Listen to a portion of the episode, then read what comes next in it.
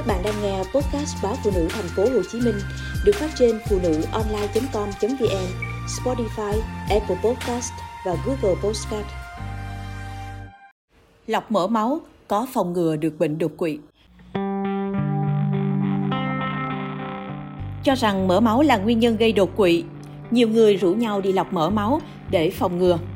Tuy nhiên, các bác sĩ cho biết lọc mỡ máu là kỹ thuật chuyên sâu cần có thiết bị hiện đại, đội ngũ thực hiện phải có chuyên môn cao, được thực hiện ở những bệnh viện lớn có khoa hồi sức cấp cứu, chứ không phải ở các phòng khám đa khoa hay các cơ sở y tế thông thường.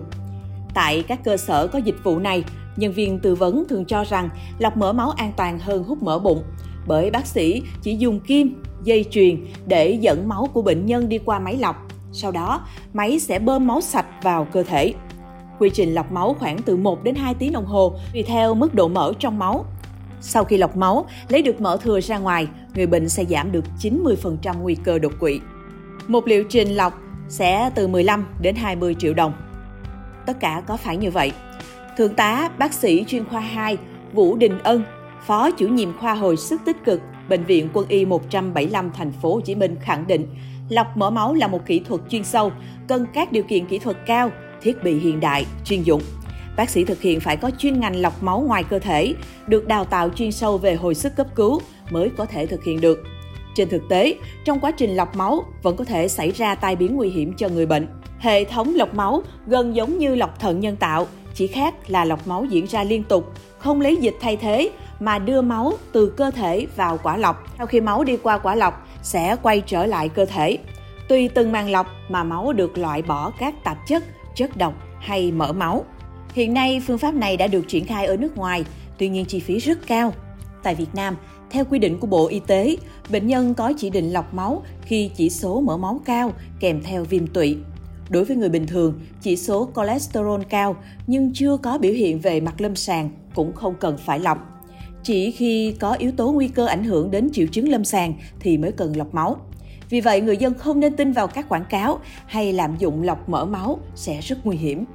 Theo tiến sĩ bác sĩ Trần Chí Cường, Chủ tịch Hội can thiệp thần kinh thành phố Hồ Chí Minh, Giám đốc Bệnh viện Đa khoa Quốc tế SIS Cần Thơ, thì có rất nhiều nguyên nhân gây đột quỵ như tăng huyết áp, tiểu đường, hẹp động mạch nội sọ, nghiện thuốc lá, rượu bia, mỡ máu cao, dị dạng mạch máu não, người cao tuổi vân vân.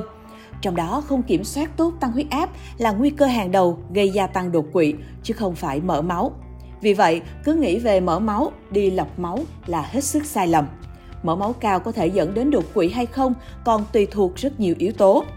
Nếu chỉ mỡ máu cao nhưng người bệnh được phát hiện, điều trị kiểm soát nguy cơ kèm theo sẽ ít khả năng dẫn đến đột quỵ.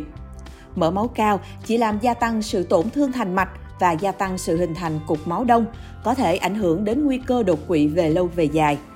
Việc điều trị tăng mỡ máu phải phối hợp các yếu tố nguy cơ trên bệnh nhân như tiểu đường, thừa cân béo phì, uống rượu bia vân vân, chứ không phải là lọc máu.